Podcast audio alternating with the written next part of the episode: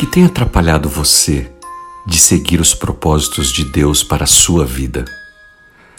Da série Uma Vida com Propósitos, do pastor Rick Warren, a palavra de Deus nos diz no livro de Lucas, capítulo 9, versículo 62, o próprio Senhor Jesus dizendo: Que ninguém que põe a mão no arado e olha para trás é apto para o reino de Deus. Ou seja, ninguém que se distrai pode ter foco na obra do Senhor para sua vida. Muitas pessoas dizem que elas querem ser usadas por Deus, mas elas estão muito ocupadas, têm as suas próprias agendas, têm seus próprios planos, sonhos, ambições e acabam não tendo tempo para as coisas de Deus. Se você está falando sério sobre ser usado por Deus, diga: Senhor, o que eu preciso deixar de lado? O que eu preciso cortar da minha vida?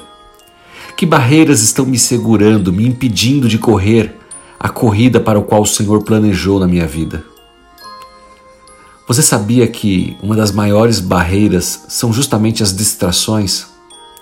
É isso que Jesus está falando no livro de Lucas, capítulo 9, versículo 62. Que quem se distrair no trabalho que ele mesmo tem planejado, não vai estar apto. E aqui estão algumas das coisas que podem, podem estar distraindo você de cumprir a sua missão de vida. Em primeiro lugar, as expectativas de outras pessoas. Você tem que se decidir a quem você vai agradar primeiro: se a Deus ou se ao seu cônjuge, à sua família, aos seus amigos, aos seus vizinhos, à sociedade. Quem vai ser o número um na sua vida? Segundo lugar, os hobbies.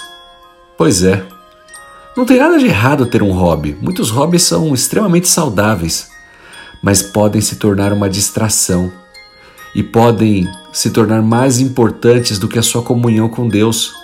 E o que você precisa fazer? Deixá-los ir, colocá-los na sua agenda em um espaço que não atrapalhe a sua comunhão com Deus e o seu propósito. Terceiro lugar, o que também pode estar te trazendo distração é o seu passado. Talvez você não tenha deixado de lado o seu passado, esteja se apegando a culpa, ressentimento ou até tristeza, mágoa com alguém. E aqui está o problema, porque quando você vive preso no passado, você não consegue viver o presente e quem dirá planejar o seu futuro. Lembre-se disso: passado é passado, acabou. Qual aprendizado você tirou? Mas deixe ele ir embora. Siga em frente para cumprir os propósitos de Deus na sua vida. O que, que você precisa abrir mão hoje? A Bíblia diz no livro de 1 Coríntios, capítulo 10, versículo 23, que tudo é permitido, tudo é lícito, mas nem tudo me convém, nem tudo é útil. E o que, que significa isso?